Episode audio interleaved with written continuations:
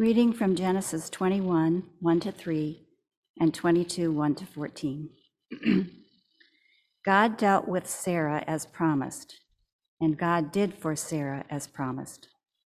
Sarah conceived and bore Abraham a son in his old age, at the time of which God had spoken to him.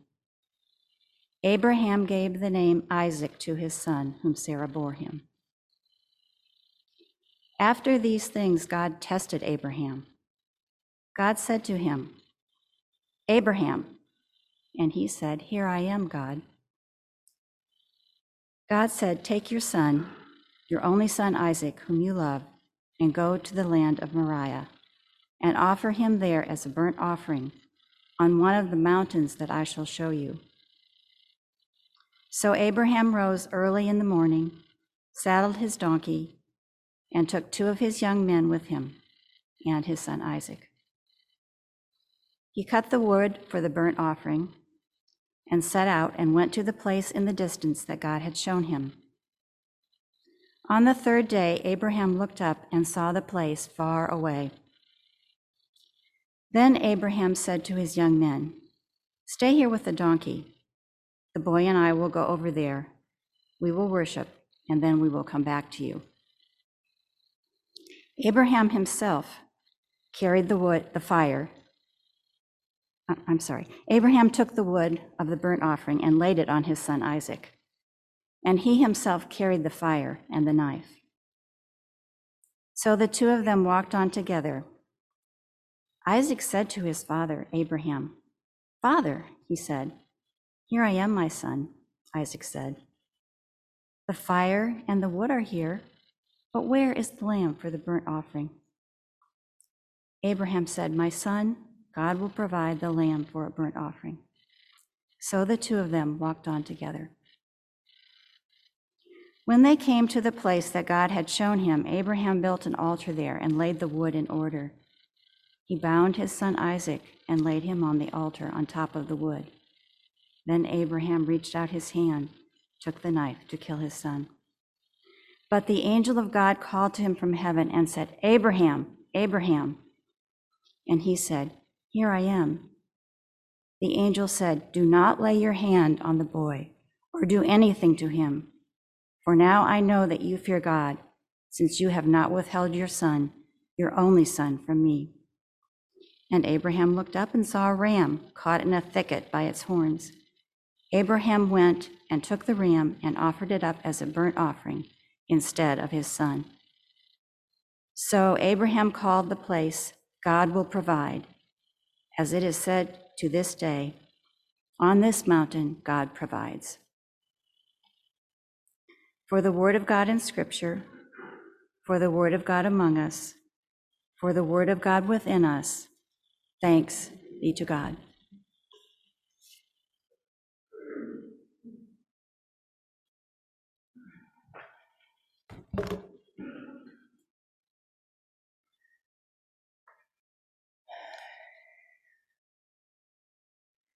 Thank you for that reading, Janice.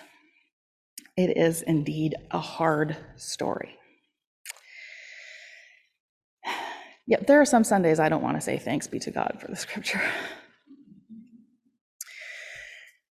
There is something of a debate about the validity or the importance of standardized tests that has been ongoing, maybe even for decades, um, and perhaps even more so during the last couple years of pandemic. About tests in general, even. Um, do they do any good? Do they actually measure learning or progress or ability, just the ability to memorize and regurgitate? I happen, um, as a kid and as a teen, to have been pretty good at tests and exams. I don't like tests. Yeah, I get, get anxious about tests, but I'm an over preparer. So, A, I study like crazy, and B, I'm pretty good at BSing. So I get those essay questions, and I just like, as long as I know like some of the facts, uh, I'm pretty good at tests. Um, and uh, those those ones with the little bubbles, I don't think they do them anymore. But when I was a kid, the standardized tests had these little bubbles that you would fill in, right, for the computer. Um, I always found that very satisfying. Um, also, I also get very anxious about it, but like sometimes they would make a pattern, and I, I found that very satisfying. Um, recently, the NPR program and podcast Radiolab did a series about intelligence, what it is, how we measure it. And one of the things that they reported on was how, how biased those kinds of tests are.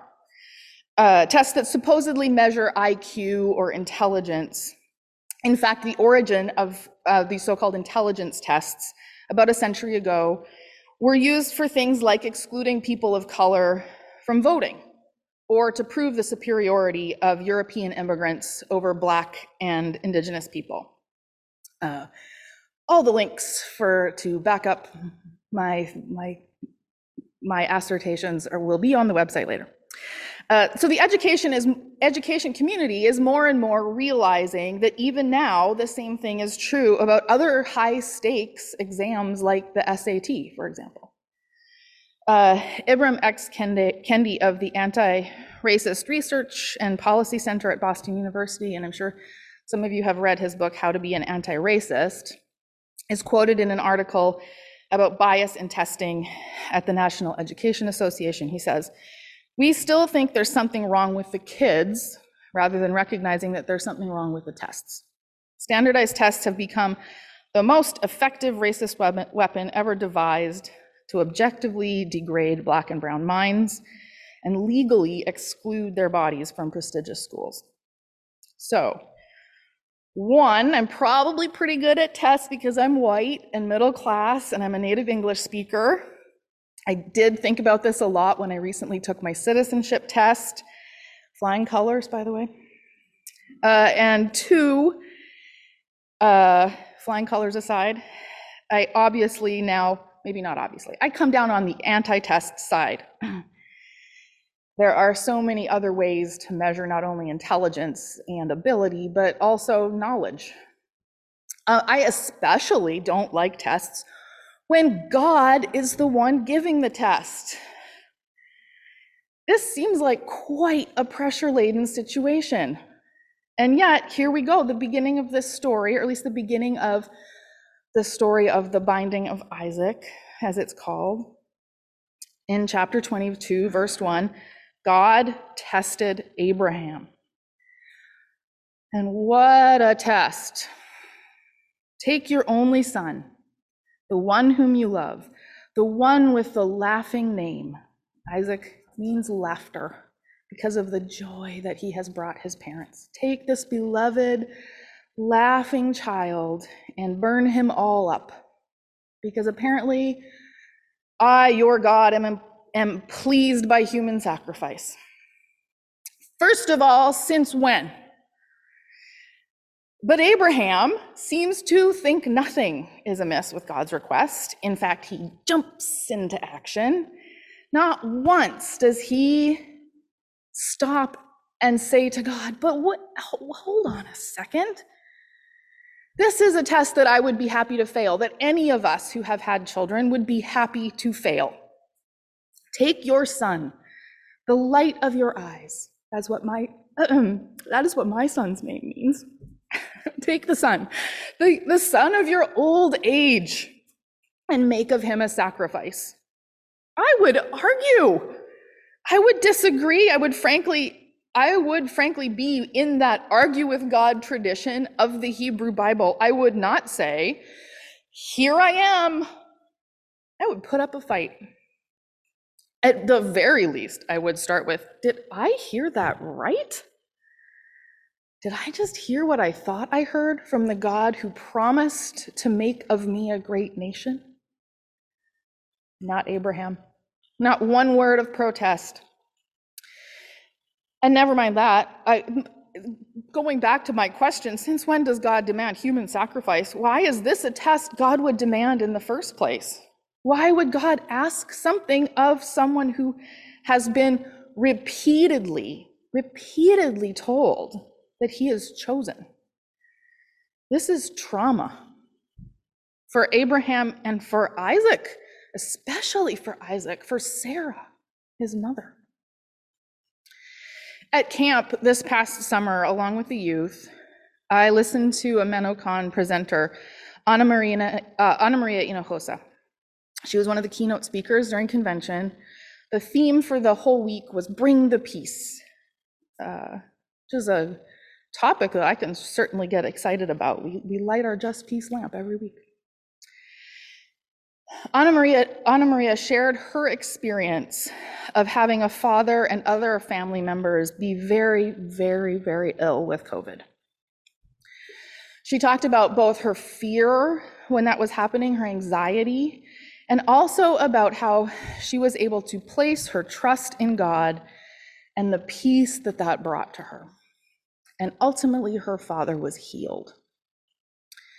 She believed that COVID had been a test, that God is giving the faithful, and that faith was rewarded by peace. I can see some of the troubled looks on your faces. and I was troubled. The youth who were with me were troubled. Like I I would give a question box at the end of every session and people would put in their questions. Like every question that day was about like really would god really test people? Does this like does this really happen? Or i don't agree. I challenge the you know like i challenge this idea. And i struggled too.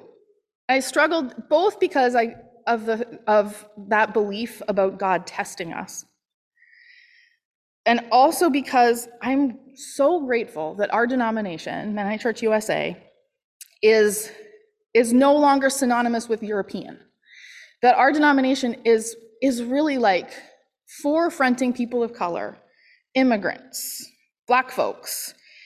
And it is meaningful and important to have women like Ana Maria Hinojosa give our keynotes, to, to be able to preach to our youth and our whole denomination, to have space for that, and for me and other white Mennonites to listen to her.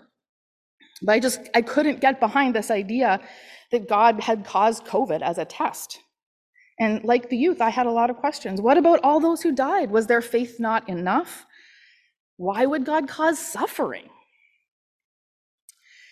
So I'm a part of a group of other pastors and clergy who meet together regularly to work at identifying and uprooting our internal bias and racism. So I brought my questions to this group of fellow uh, clergy. This tension between really, really wanting to support people of color in my denomination um, and see them succeed, and disagreeing profoundly with the theology that I heard, especially in that, in that sermon. And a question from one of my colleagues, Pastor Andrew Conley Holcomb, who's a pastor to UCC Church in West Seattle, it completely stopped me in my tracks. He asked, Well, how is this understanding of God liberative for her? How is this understanding of God liberative for her? it seems that I had been, and no doubt I still am, creating these standardized tests of my own for theologies and for the Bible and for people. I had been asking, why does God cause, why does God demand violence? And for me, the obvious answer was God doesn't. God doesn't do that. Uh, my, my beloved Bible Worm podcast, who I listen to every week about the narrative lectionary, reminded me recently that it's the wrong question. Why would God? The question is why why would God's people tell this story about God? Why would God's people tell this story about their ancestor? I had been putting the Bible to a test, and I had been putting a people and their theology to a test. And surprise, surprise, my test was biased. I still do not believe that God puts people to a test. I don't believe God caused COVID. Um, I don't believe that God asks us to prove something before we can receive love or peace or forgiveness. But I am now so much more curious to learn more about folks like Ana Maria, who, who, for whom that is an important thing to believe. How is this theology liberating?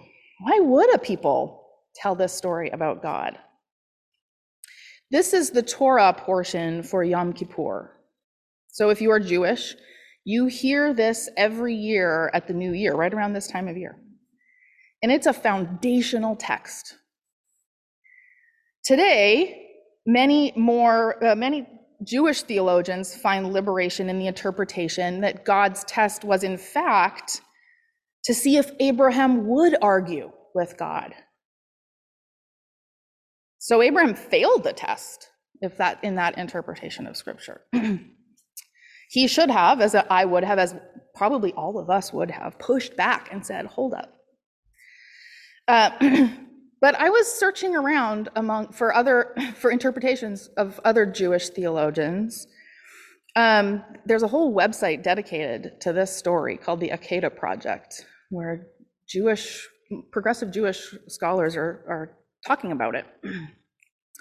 Rabbi Shai Held says on that website that there's no evidence that Abraham failed. And I listened again as Janice was reading today, and I thought, yeah, God seems pretty happy with how Abraham performed in this test. Abraham seems to have done exactly as God intended.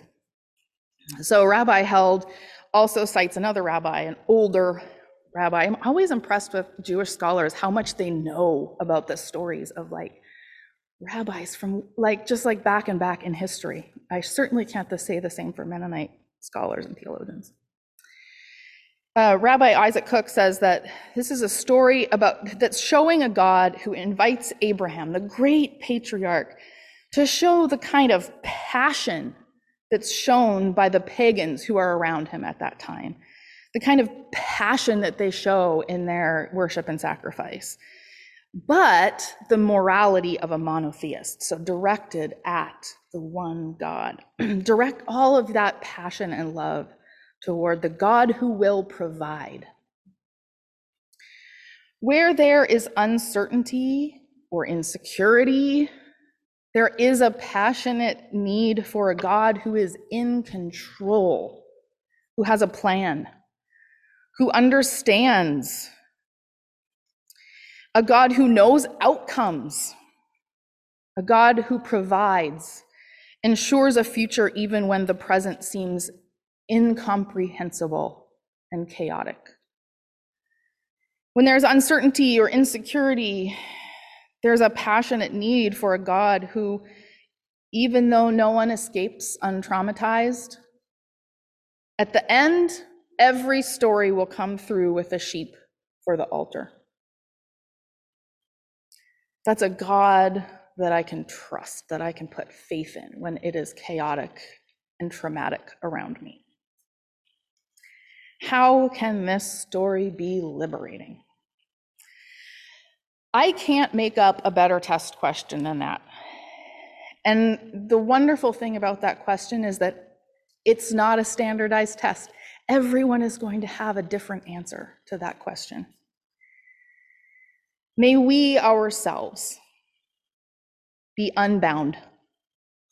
May we be liberated and may we encourage and foster liberation and curiosity in others. Amen.